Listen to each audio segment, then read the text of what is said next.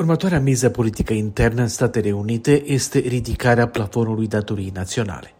Președintele Biden și ministrul său de finanțe doresc ca aceasta să se facă fără precondiții, pentru că, în caz contrar, dacă Statele Unite ar intra în incapacitate de plată, consecințele ar fi grave.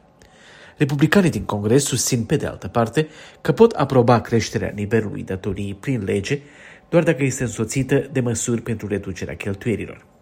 Cele două părți nu par dispuse să ajungă la un compromis. Mai mult decât atât, democrații, care sunt în minoritate în camere și conduc Senatul, încearcă o manevră care să ducă la un vot curat în care să se decidă ridicarea limitei datoriei fără alte prevederi.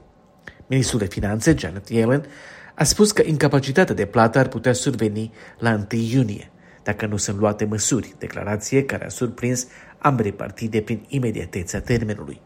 Liderul minorității democrate din cameră, Hakim Jeffries, încearcă să folosească un artificiu procedural care, pentru a reuși, are nevoie de două sute optsprezece voturi.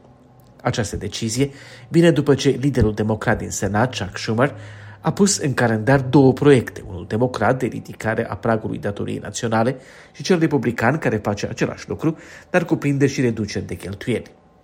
Pentru ca democrații să reușească în cameră, ei au nevoie de voturile a cinci republicani, dar republicani moderați cer democraților să se angajeze în negocieri, ceea ce până acum președintele Biden a refuzat.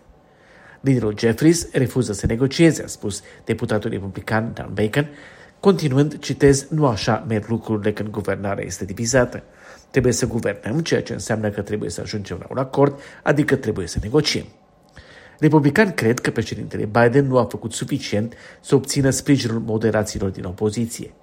Și senatorul Mitt Romney este de părere că negocieri sunt necesare, ceea ce poate însemna că șansele manevrei procedurale democraților sunt minime, pentru că ei au nevoie de sprijin republican.